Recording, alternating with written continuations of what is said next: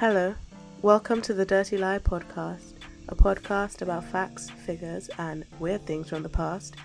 I'm your host, Des, and I'm here with my co host. Timmy Taya. It's really nice to talk to you guys and, you know, get back into it. Um, I had threats on my life last week after after we dabbled into the political sphere, you see. But um, Hmm. you cannot kill me. I have a black man blood. Mm. I see. I, I never get any good threats. I don't know why. I feel like people just because I'm just always home, or maybe the parties I go to are different. But like, you know, the threats aren't really reaching me, and yeah, I'm. It's kind of disappointing. Can you people hear Tim Tao? You people threatened Tim Tao, not me. I had some funny insults though. Someone mentioned, someone messaged me and was like, "Do you know your brain is offline?" And I was like, "No, I, I was not aware. I had no idea." I mean, how would you know if your own brain was offline? Right? And like, how do I put it back on? like, I really, I had questions for him, but then I was like, let me not engage. You know, last Yeah. week we promised you guys a fire episode on a certain individual who shall not be named for safety reasons. But that episode is actually still coming. No, it was not. It was Hope so. Bola Ahmed Tinubu. Um, it was Bola Ahmed Yeah. Tinubu. I mean, that may or may not be his birth name, but that's the name we all know him as. And the episode will come. But after I was threatened, I decided not to do it this week. Instead, I'm going to spend time researching to get you guys an even better episode than what I would have dropped. Because if you come for Hmm. the king, you can't miss. I want court documents. I want birth certificates. I want blood tests. You want, I want house deeds. records. I want videos. I want imagery. You want I want a full court documentary style episode.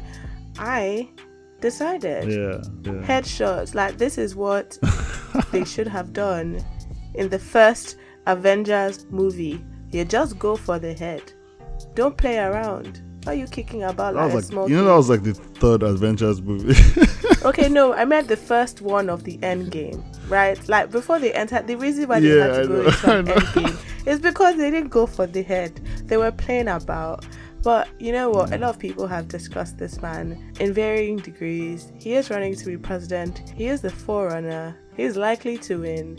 but as, as as at present, I do not reside within the confines of Nigeria, and I hold a very important blue document, and Biden is up there. should, I, should I tell them what the blue document is? I feel like you can. What do? What is the blue document? It is. It's a, it's, it's a passport. You know, I was, going to, I was going to make a joke, and I was just like, you know, that's I, it was really good, but it was also really mean, and I don't want to be mean anymore to like politicians and stuff. Re- why? You know, It's to be because you're wearing glasses now. You guys like entire- people. TMT is wearing glasses today, and it's throwing me off. It's really throwing me off. I don't know how to deal with this. now the two of us look like little nerds up in this room, speaking into a microphone. I don't know what's going on. this is I'm like sorry. you know where the people that they make fun of on the internet like probably two dogs just sitting down in their closet yeah actually that's Yeah. us Yeah. I mean, but we'll be all right I, I won't lie. I've had these glasses. I've had these glasses for many, many years. Like close to, definitely like close to a decade now. You know, I just, I just don't wear them, and I've been getting the headaches. I have like every now and then I'll, I'll wear them for a couple of months because of headaches, and then the headaches subside, and I don't need to wear them for a while. So, I'm in headache season. Um, hopefully, uh, this it'll, it'll take a couple of months, and by December I'll be able to see you guys again.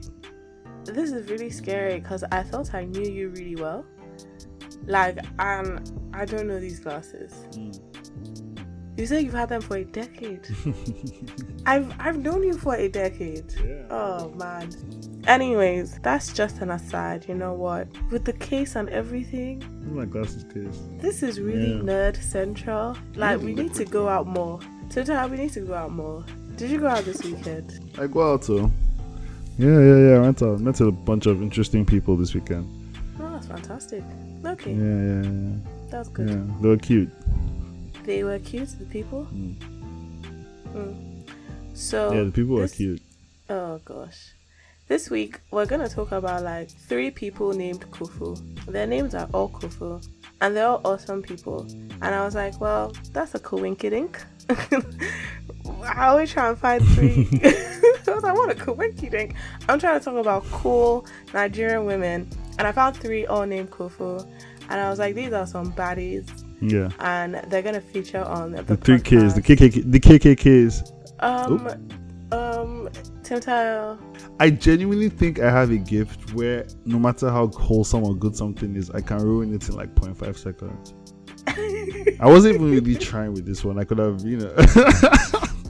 I was talking to someone because we were hmm. talking politics and they were trying to run the numbers on me. First of all, this is what I was doing on a Friday night, which is why I say you need to go out more.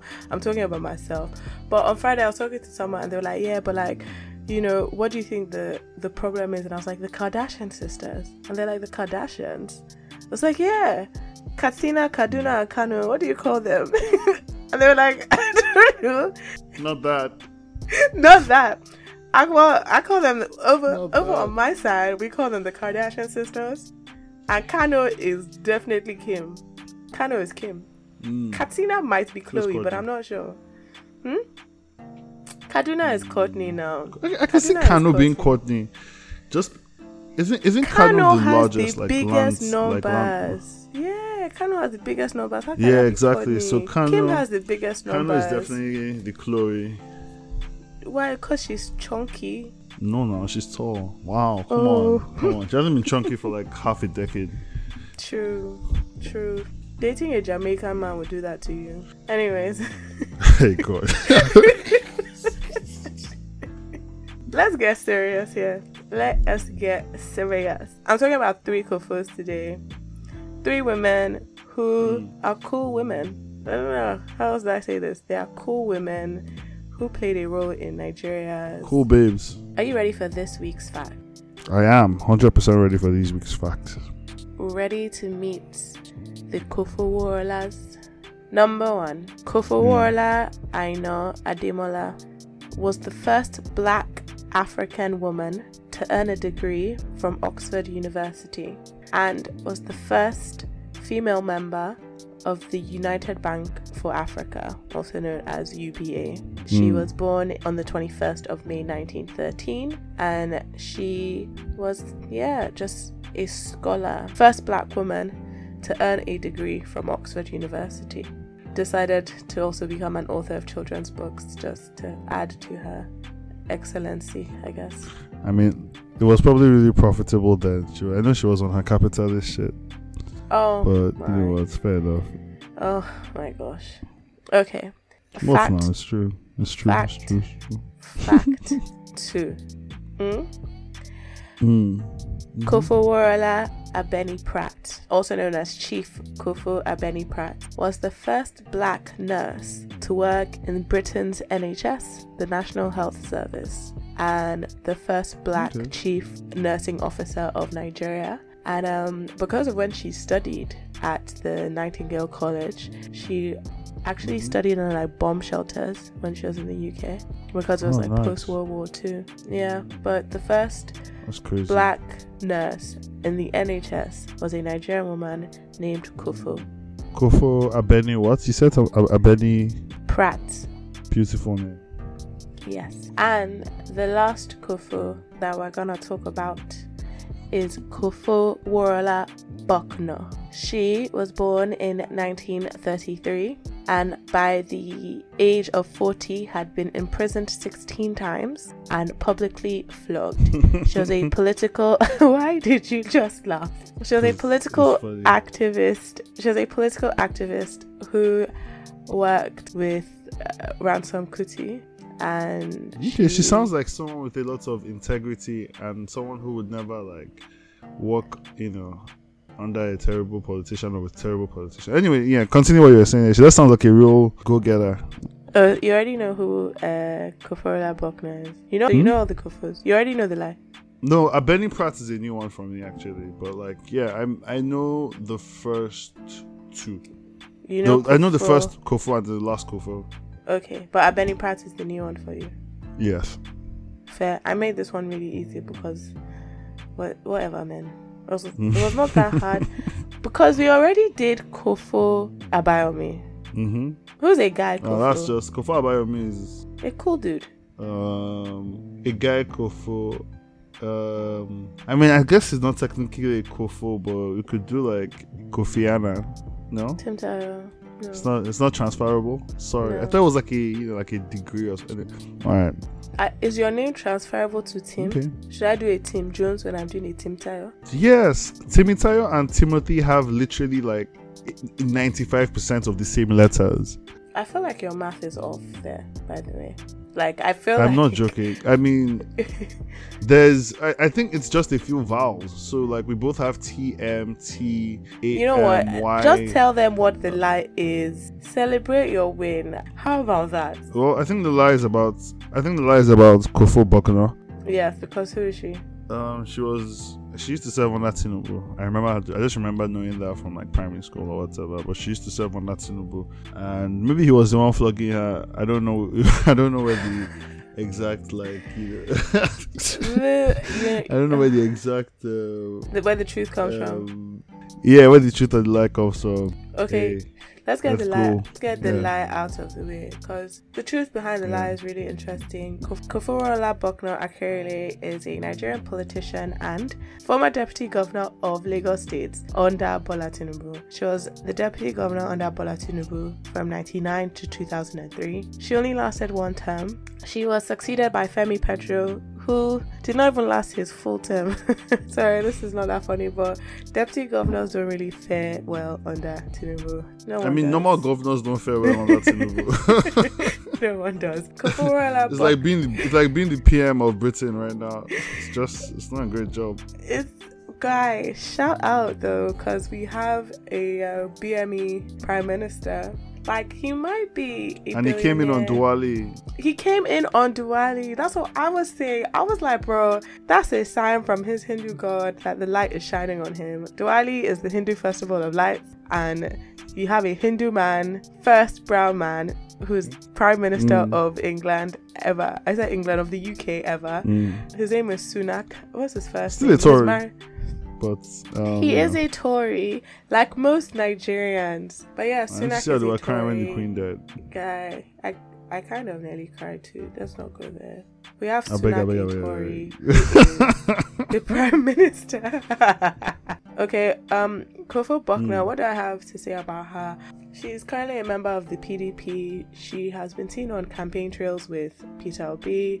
She was deputy governor under Tinubu, who she calls a dictator. she said some very probably what you describe as truthful things to be honest she there is an article titled era of dictator amassing wealth to get his way in lagos is coming to an end Bucknor Akerele may 2021 i mean i wish she was correct but I, do you think the era is over it's not over now i just no, we're but still out here. All I can think about, all I can really think about is what kind of last name Bucknor is. Mm, that yeah, sounds and, you know, I don't know It how they got people come up with these. Whatever, like, what, what- okay, I guess it could be. You know, I, I'm not even trying to mess with people's identities because I guess the Bucknor could be like. You know, a lot of Lagos Like- people are um, returnees. You have this the Sierra Leonean returnees. You have the Brazilian returnees. You even have people like the Vaughns, who's like an ex-slave, I think, from America, who came here. So you have some interesting last names in Lagos, and you're like, where is that from? Um, I'd say a lot of them. I think a lot of the those names are returnees. Yeah, I mean, you have people like our friend Susan, who's well, they're from Barbados, and whose Yeah. like ancestor we came across in a piece of like historical text when we were doing research for this podcast. True. Um, but yeah, yeah, yeah, you're right, you're right. But yeah, Bucknor just doesn't seem it does it doesn't seem very English or very Nigerian. It just seems like a weird combination of both. Mm. So I'll just read one Mm. quote um, from Koforola Bucknor Akere, and then I'll move on to the truth, which is just way more exciting for me, and I think will be for you. um, Okay. no, no, no. As in, the woman is really, really, really, really awesome. So, but let's let's just finish with this one, and I quote: "The point is that we have a dictator in Lagos State. In fact." Someone who is literally like a mafia don and has been able to amass stupendous wealth. He is able to use his wealth to get his way in Lagos.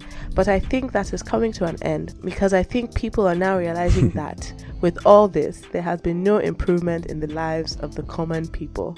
Boy, was she wrong. oh, don't let me pass I mean, out. come on, we, we got we got the lucky we got we got a lucky Koi bridge. How can she say life didn't improve? Ah, corn. Don't forget the agbado. What else did we get? if you got- just got, have the um, faith of an agbado, a mustard a, a mustard corn. a mustard corn, you'll be able to move mountains. I read, let's not even get there, but I did. If anyone wants to read his um thing, you should read it. Like I don't know, it's probably not relevant, but you you can read it if you have time, like I did. Let's go to the last. Is that his the truth- manifesto? Yeah, I read his manifesto, his platform and stuff. It was like fantastic Okay. if you like a 12 year old and still believe in Santa Claus. I went, I went to check it out. They were like, "What do you? What are you gonna do when. Nigeria doesn't have money?" And they were like, "Print more money." Is that what he said? you didn't say that, Joe. Stop it. To Stop you, I'm look at my eyes. I'm crying because it's, we're only laughing, but is it funny? they were like, we will print money God, and watch the inflation, but like their solution is to print more money. It's I just imagine when he said that in person. Like I didn't see this, but like you know how he talks about these things. Like why has nobody ever thought of this? Like just take all the youth and hire them Yeah. into the military, or give them a hoe and make them Yeah. farmers. And he looks around like, haven't you guys thought of this before? It's ingenious. And I know the people around him are like, yeah, that's so haven't freaking genius.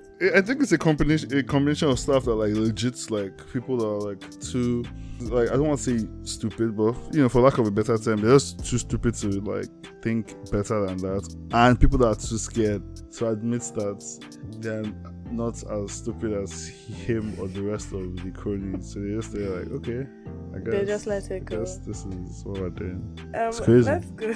Let's go to Hajia Gambo Sawaba because she is a Nigerian Okay. hero. She's really cool to talk about. Before we talk about the other two kufus, which are truths, let's get the lie out of the way. But I want to talk about the truth behind the lie. The truth of the story is that Hajia Gambo Sawaba was married off at 13 after being was she was like an orphan she was married off at 13 became a politician at 17 and was imprisoned at 20 she was imprisoned over 16 times. At one point in time they used a broken bottle to shave off her head. She was a political activist. She was fighting for women's rights in northern nigeria. She was fighting for the rights of all the disenfranchised and she is a legend and I did not know about her for a very long time. I imagine some people don't know about her, Mm. so let me just run through this. I'm very Um, excited to hear this. This is amazing. Let's go. Hajaratu Gambo Sawaba was born to a father of Ghanaian descent and her mother came from Nupe land. She her father and mother converted to Islam, so her father's name became Isa and her mom's name was Fatima. Um, She was born on February 15th, 1933 and she was originally named Hajaratu, but since she was born to a pair of twins, she became known as Gambo. Her name Gambo Sawaba comes up due to her activism, so I'll, I'll explain how she gets that name later on. She went to primary school in Tundunwada for a few years, but she lost her father in 1943 and her mother in 1946, which subsequently ended her education. So she didn't actually even finish primary school. She hmm. was married four times in her life. The first time she was married when she was 13 years old.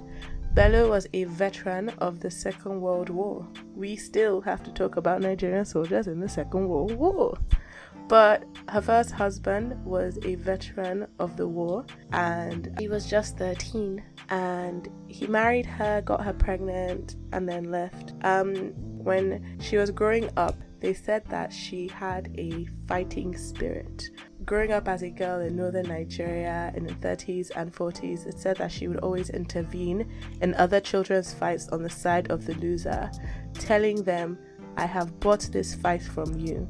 before carrying on in the scuffle to beat up the bigger guy or beat up the guy who was winning. It was said that she would also like talk kindly to mad people or like people, beggars on the side of the road, and have conversations with them. She was known for fighting so much that her clothes would like get torn all the time because she'd just see them beating up a kid and jump in and try and help the kid. To the point that her mom had mm. to change the material that she made her dresses in because you're just like, guy, I'm not gonna be sewing these nice clothes for you to come up in this house with them torn, telling me you're fighting somebody else's mm. battles. But that's the type of child that she was said to be. And that too, like, yeah. so it just gives you an idea, like, that she was always the person, you know, that she was just always this person. When she was forced to marry this Second World War veteran, but she was forced to marry a World War II veteran when she was 13, and she gave birth to her only child, Bilikisu.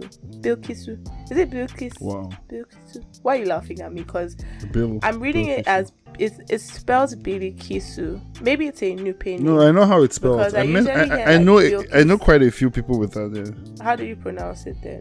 It's Bill Kisu. Okay, so you know she's a young girl, and Britain is still ruling over Nigeria. Um, northern Nigeria using a system of indirect rule. At this time, you had like 12 northern provinces, and they were governed through the local emirs and district and village leaders. And the northern region in Nigeria at that time was ruled by the conservative Northern People's Congress. If anyone knows like the NPC, that's where you get like Ahmadu Bello, Balewa, Um, they were NPC guys, and the emirs and the elite of the north were NPC essentially. But in 1950, a school teacher in Kano City named Malam Aminu Kano formed a new political party called the Northern Elements Progressive Union. NEPU. Now, NEPU supported women's education in both religious and secular spheres and supported women politically and economically. It was in contrast to the NPC, which controlled the native authorities in the north and whose leadership was quoted as saying, We in the north are happy. Our women are happy about their condition. There is not a single northern woman who has told anyone that she is unhappy. We know that is right, we know what is right for our women, and our men know what is right for themselves. Now, this did not mm. align with Sawaba's view of the world at all, her view of women's rights or her view of justice, but the NEPU message did. So she essentially joined what you consider like the opposition party in the north, the one that was not aligned with the elites or the emirs or the powers. And if you know anything about the yeah. political structure, even of the north today, you know that that is bold as hell. and she was mm, 16. True, true. She was 16. Making all these crazy decisions. yes. Now, she became an early member of the party's women, uh, Women's League, and she would end up heading the women's wing, wing of um, the party. The leader of the Malam Kano, who was the school teacher who started the party, ended up becoming kind of like her mentor. Um, and at this time, there were already calls for women voting in other parts of Nigeria. You had Funmilayo Ransome Kuti, in Abeokuta, yeah. Fela's mom. You had Margaret Ekpo, who was um, in, I believe, Calabar, the Kalabari region. Um, so this in the western and eastern regions of Nigeria. You had Ransome Kuti and Funmilayo Ransome Kuti and Margaret Ekpo, who were helping to lead these women, um, movements for women in other areas of Nigeria. And Sawaba saw what was going on and she actually went down to meet with Funmilayo Ransome Kuti to basically learn from her and see like how they were doing the boycotts over there, how they were fighting over there, and just like take that knowledge with her back to the north. So, as I said, like her birth name was not Sawaba um, the name was given to her. There are two different stories about how this name was given to her, and I wasn't able to find which one is like the conclusive truth. One, so Sawaba means like freedom or redemption, and some people say that that name was given to her by Malam Aminu Kano after she was elected the president general of NEPU's Women's Wing. But an alternative version of hmm. this is that she became known as Sawaba after attending a political rally at Jakara Market in Zaria. So she went to this huge rally in Zaria, and while the crowd was waiting for the official speaker, who was a Zaria council member known as Alhaji Gambo Sawaba, she apparently climbed up and took the stage and started to talk about voting and education rights for women.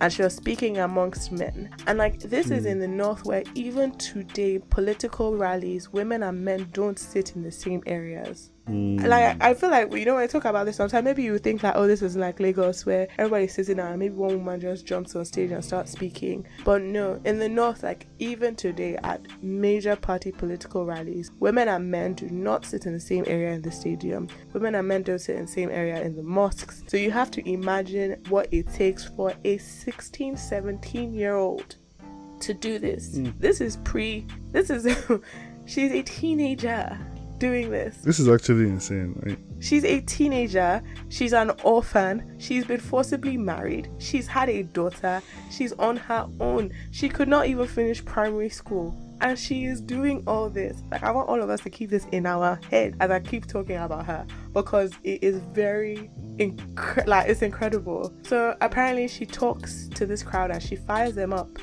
And when the Zaria council member, when the Alhaji Gambo gets there, he says that she's the first woman he knows or the first woman ever to actually address a political rally in the yeah. north and that henceforth she should be known as Gambo Sawabia, which is the female version of Sawaba. But she chose to go by Gambo Sawaba, which is like the male version. Like she didn't feminize it. She was like, Yes, I'm the truth, I'm the freedom. you don't need to make it a female version. yeah. But yeah, so this is who she is.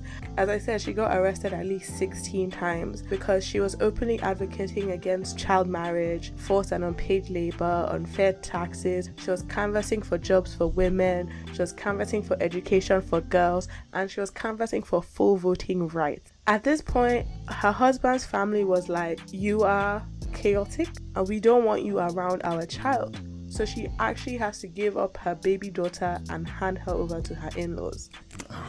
You know what? I'm, do you know what I'm thinking at this point? I'm sure it was like annoying for her, but she was just like, you know what? If this gives me more time to, you know, get more work done, then it might be a sacrifice I might have to make. So she probably jumps in and makes it. Do you, do you, do you, can you see that being a reason for her doing it?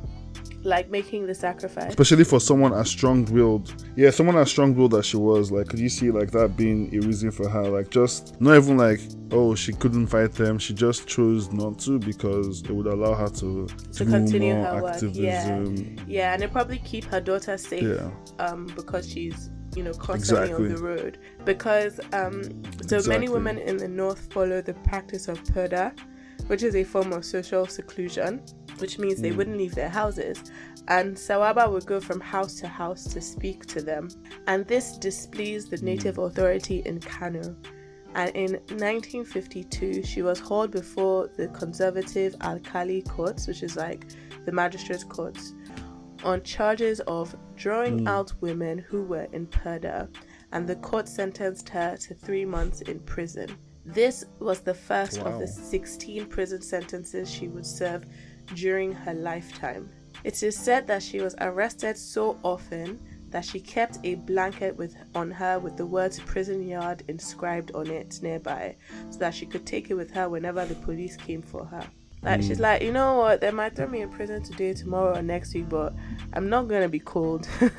I'm not gonna sleep on the floor of Kano prison without my blanket. Cause this is a young woman. no, I mean in my head I just see her walking through the prison and just like shaking everyone, like, "Hey, what's good? Hey, listen, man, it's crazy out there." But you know, I'm, i will be I'll be out again in like two weeks. So I'll see you guys soon. You know, she's just shaking everyone, blah blah. She's bringing news of the outside world, going back into the outside. But she's also when she goes back into the outside world, she's telling people what's happening. Like, I yeah, I know. Well, I mean, fair, fair. But like, also, it's not. It's not not. I don't want to make it seem like just because she carried this prison that, like, she carried her blankie around that this made this meant it was like a soft mm. life for her. Um, she was publicly no, flogged no, and. The Daily Trust reported that on two occasions she was stripped naked and given 80 lashes in Zaria Central Prison. Jeez. She also endured the indignity and pain of having her hair shaved off with a broken bottle whenever she was on trial, it said the courtroom was filled with her supporters, and the authorities in Kano ordered her to leave the city. They were like, We've served your jail time, we've punished you, we've tried to bring you down, but we also need you to leave our city. And to make sure she complied with the order, they actually followed her and escorted her back to Zaria. They were like, Zaria, Wow. take your troublemaker. We do not want her in Kano. She is going from house to house. No, like she's all yours. Zaria. But yeah, man, she was imprisoned in Zaria, she was imprisoned in Kano, she was imprisoned in Kaduna, and she was imprisoned in Jos. Not Yeah. Joss. I thought Jos was. Well, I guess Jos is now more like one of the more prog- progressive places because of work like this, you know. But also, I guess a high Christian population as well. Um, interesting, interesting. Okay, okay. Yeah, she, but nothing stopped her. In 1956, she marched to the office of Ahmadu Bello in Kaduna to de- demand the franchise Yeah. for women in the north in future parliamentary elections. The premier said he would consider it, but his pledge came to nothing. Um, women in southern Nigeria had been granted a limited franchise in 1951. In eastern region, in 1954 and western region in 1959 but you know northern women were still struggling for even a limited franchise Mm. um according to the npc they released a statement saying women would be given franchise only in god's time What does that even mean? yeah so but anyone who doesn't know what franchise is it's the right to vote because I, I realized I didn't clarify that in the beginning, but franchise is essentially the right to vote. Disenfranchisement is like essentially being denied the right to vote. Um, it's not just being able to vote; it's being able to have representation, it's being able to have a voice, it's being able to have a say in your so in like in your life, right? Because you kind of have to be able to, Yeah. yeah. During It's like, you know, being Yeah. able to kind of represent your interests in any kind of yeah, political it's agency, form. right? Yeah. It's agency Yeah, as an it says yes, adult political agency, yeah. Yes, political agency. And northern women did not Mm. have the right. Um, in a debate in the Nigerian Senate floor on voting rights for northern women, Senator Wuraola Esan, who be Eshon, Wuraola Esson. Esan, one of the two women in the Senate and a representative from the Western region declared, I dare say God's time may never come as far as franchise for women in the North is concerned. And again in That is- 1965, she in 1965 she told the Senate, I would like to remind my northern brothers that it is time the women of the north had the franchise. It is relevant for me to remind our northern brothers of their promise that the women of the northern region will be given the franchise in due course. I am only appealing to them to make that due course soon. Another man laughed. Yeah, so in his autobiography, Ahmadu Bello says that it is so contrary to the customs and feelings of the greater part of the men of this region that I would be very loath to introduce it myself. The education of women must reach a far greater strength, and the number of properly educated women must be increased to many times the present before the vote could be used to full advantage. I beg, I beg. You know what I mean when the guy's like, I'm with you, I'm with you, I'm with you. That's what he said. but now, like, the main reason, like, women in the North aren't as educated is, like, it's literally like a circle. They're disenfranchised and, yeah, they're disenfranchised, so they're less educated and they're less educated because they're disenfranchised and then it's just like it's, it's so weird and they even you know- want to excuse the other that's bizarre Do you know when women in the north were allowed to vote? Yeah. Want to guess the year? Um, I'm thinking like 90s. No, uh, uh, ba, ba, ba, ba. I wasn't I- kidding. I wasn't sure. Um, I thought guess- it. I thought that. it would have Yeah, happened seven- automatically with independence. Is that what you thought? I thought it had come automatically with independence.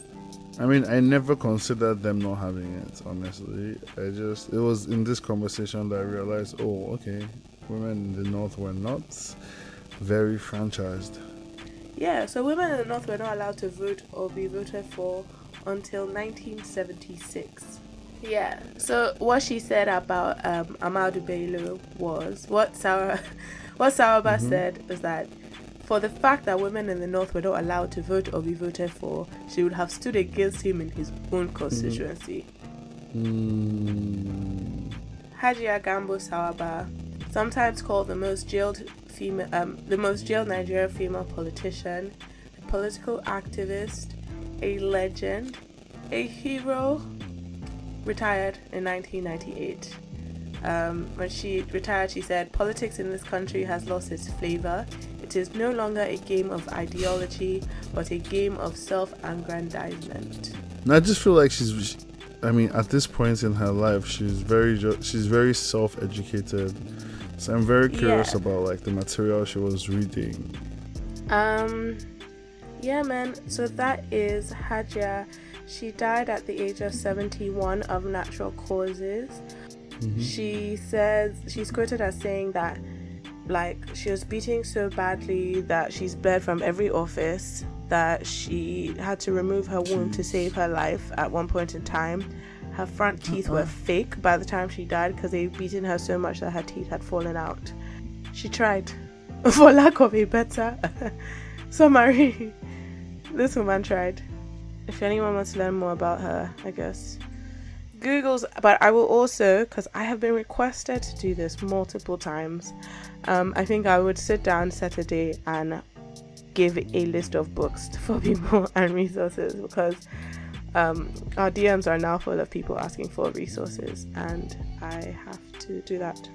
Mm. Um, yeah. So let's go to the two true uh, Kofos. Because I said this episode was about Kofos, and I spent most of it talking about Gambo uh, Sawaba. So Kofo uh, Ademola was married to Adetokunbo Ademola, who is. Timothy, do you know who he is? Yeah, I know how he is. What was he known He's for? the What's he most known VI. for? Oh my goodness. Um, He's known for being a Adetokunbo. What? He was a Adetokunbo. Ademola was the first Nigerian Chief Justice of Nigeria. He was the first Nigerian, first indigenous Chief Justice of Nigeria. Before Adetokunbo Ademola, the rest of them That's were. what I said. He was a judge. You said he wasn't just a judge; he was the Chief Justice of Nigeria and the first black one, first Nigerian to be Chief Justice of Nigeria was Adetokunbo Ademola. Um, his wife. He was a really, really good judge. Mm, congrats on that.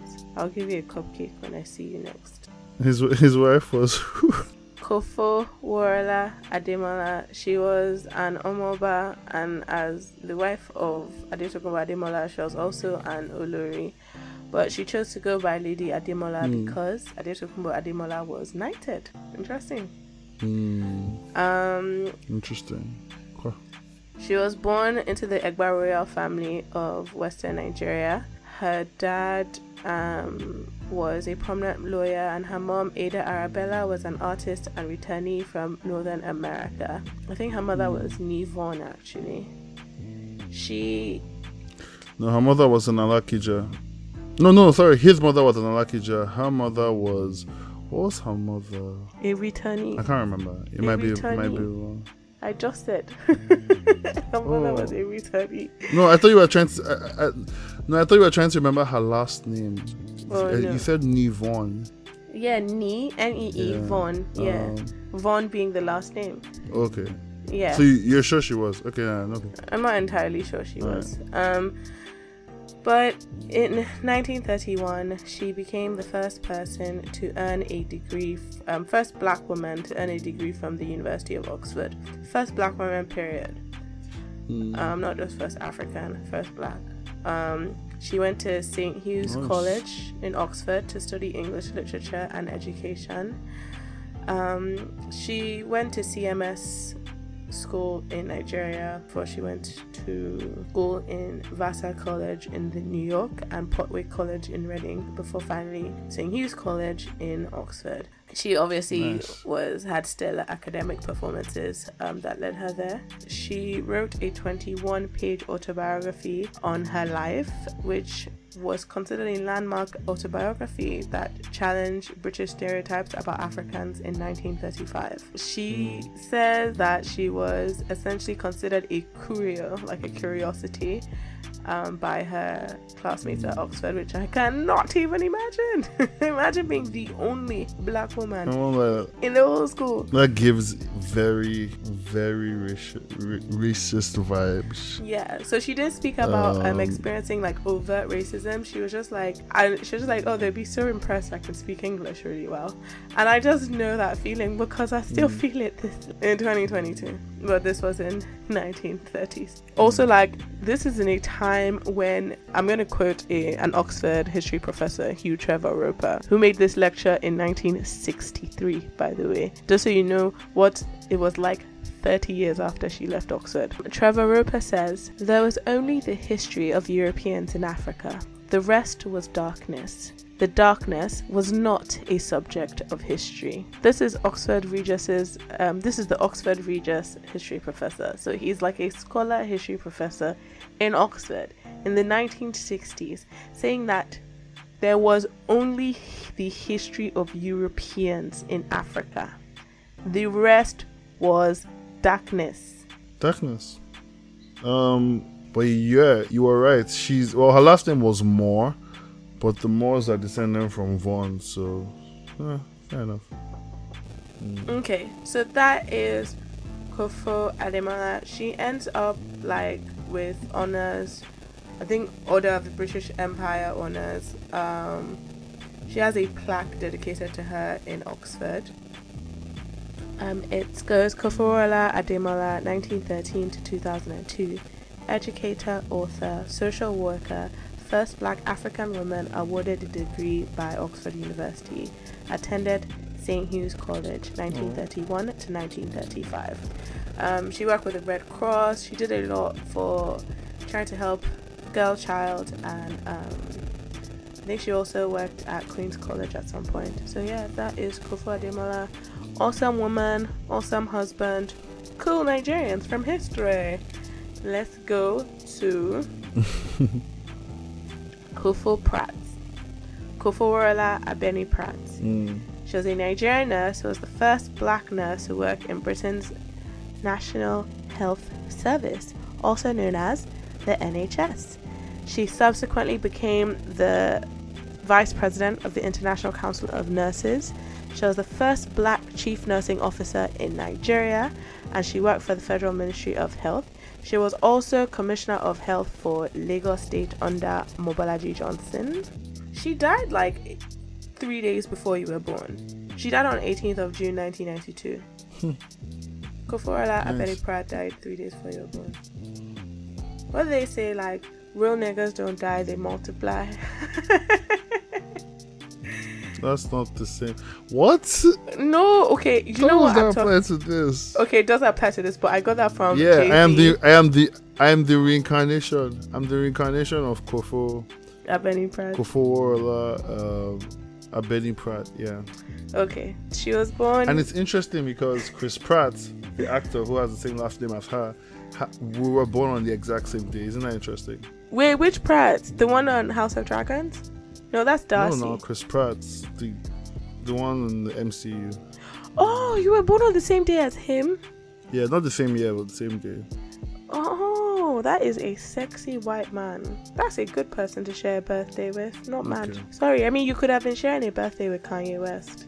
Now what? I also share one with Rebecca Black. Friday, Friday, gotta get down on Friday.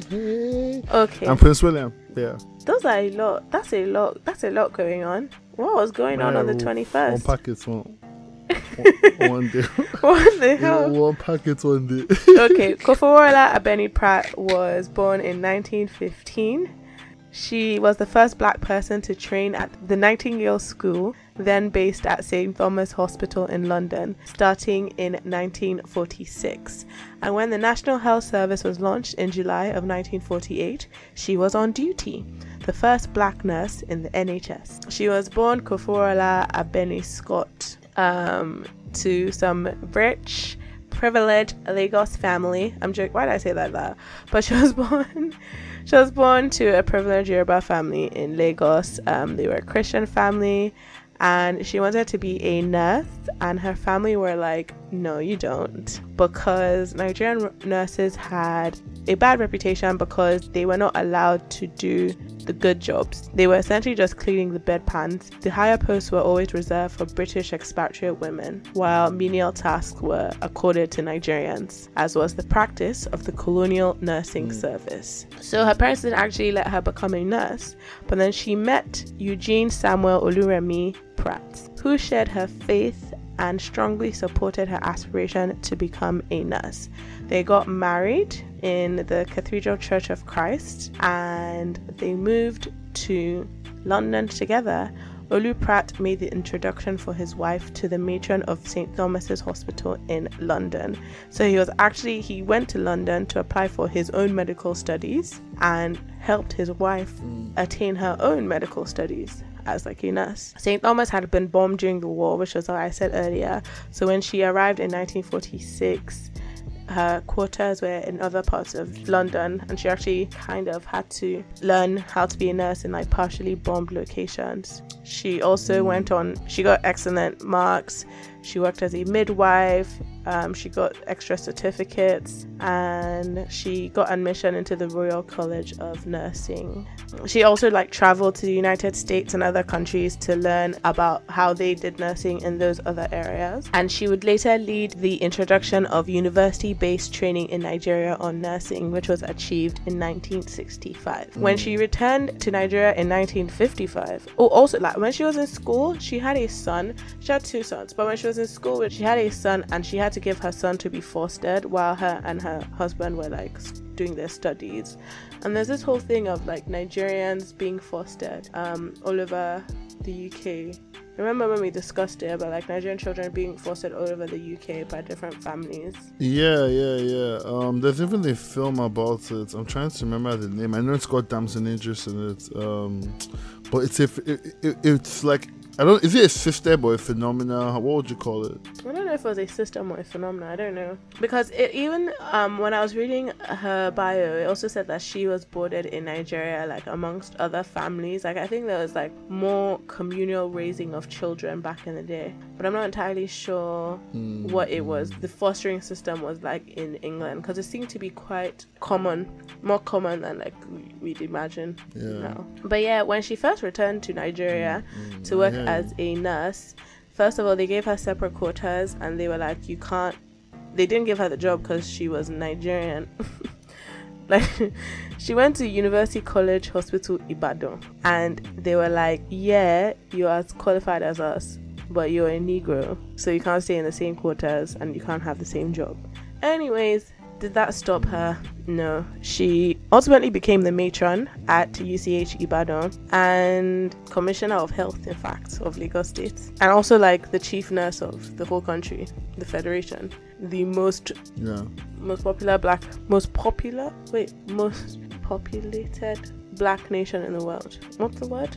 Was my English correct? You're laughing, but you're not correct Populous. most populous black nation in the world. Yeah. Um, she was given, she was awarded the Florence Nightingale Medal by the Royal College of Nursing, which is the highest award for a nurse achievable ever. She was also named Nice. a, she was also given a chieftaincy title, and she was um, awarded the Order of the Federal Republic of Nigeria. Mm-hmm. She was. Oh yeah. She was doing. She was really. She was really doing some wild stuff. I like that. Um. Sometimes I mean. I really like the times I live in. Obviously, they're not perfect, but I think about like living in those times a lot and how like, like there's just so many things I could have done, and I'll, I'll just been like the first black person to ever do this. Blah blah blah. Wikipedia page, you know. Yeah, but like, would you? Is that a have shallow way to think about it? Huh? That's a shallow way. Is to that a think shallow way about to it, think about it? Ish, because like I don't even know. Like, I mean, would you have been the first black ever? Like, she could have just lived a very soft life in Lagos. Like, she chose to live a less soft life. Definitely. The softness is guaranteed. Yeah, she went into like the trenches. Like, she chose to live a less soft life. And like, I think it's cool to like one know what you want to do, dedicate yourself to that, and like just improve the life of other people. You know what I'm saying? Um, yeah, also, guess what? definitely. When she was awarded the Florence Nightingale Medal, it was awarded to her by the president of the Mm-hmm. Nigerian Red Cross Society, who was Adetokunbo Ademola, the other Kofo's husband. Oh, I like that. Nice little connection. It a nice You little know, um, the other Kofo, when the other Kofo got her awards from Elizabeth's mom, Yeah, Queen Mother, Lilibet's mommy. the QM. Mm. Yeah. I landed I landed on this topic because I was looking at the Council of Nigerian Women and like the National Council of Women's Societies and stuff. And I was just looking and I was just like, there's so many Kofos here. I was like, how many how many Kofos could have made a mark on Nigerian history? Turns out there are a few. and like I don't know. Do you know any Kofos? I think it's just like it's like it's like the Shadia of that time. No. It's not. Well, it's a popular name. That's what I mean. Like it was just a name that like people had and people. You know, it's, it, I don't think it's like. Um, you know what I mean? That's what I mean. Like people are just popular. It was just a popular name, so Oh, lots of kofos enough. out But there what does it cool mean? stuff. Can somebody listening tell us what it means? What does Kofoworola mean? Oh, I, I- it means wealth. It means um, money cannot buy wealth. Wow, that's a good name. That is a good name. I thought so too. That is a lovely name. Actually, initially I thought it, I thought it meant uh, money cannot buy tomorrow, which I was really good as well. But then I googled it and I saw it was actually wealth. That's beautiful, actually. Well, that's our episode. That is our episode. That is our episode. Please remember to subscribe to the podcast, like, comment, share. Visit our Instagram at the Dirty Lie Podcast on Instagram and at the Dirty Lie Pod on Twitter. Um, I want to say thank you so much for the people who have reviewed on Spotify and people who have left comments on Apple Podcasts. Have a lovely week.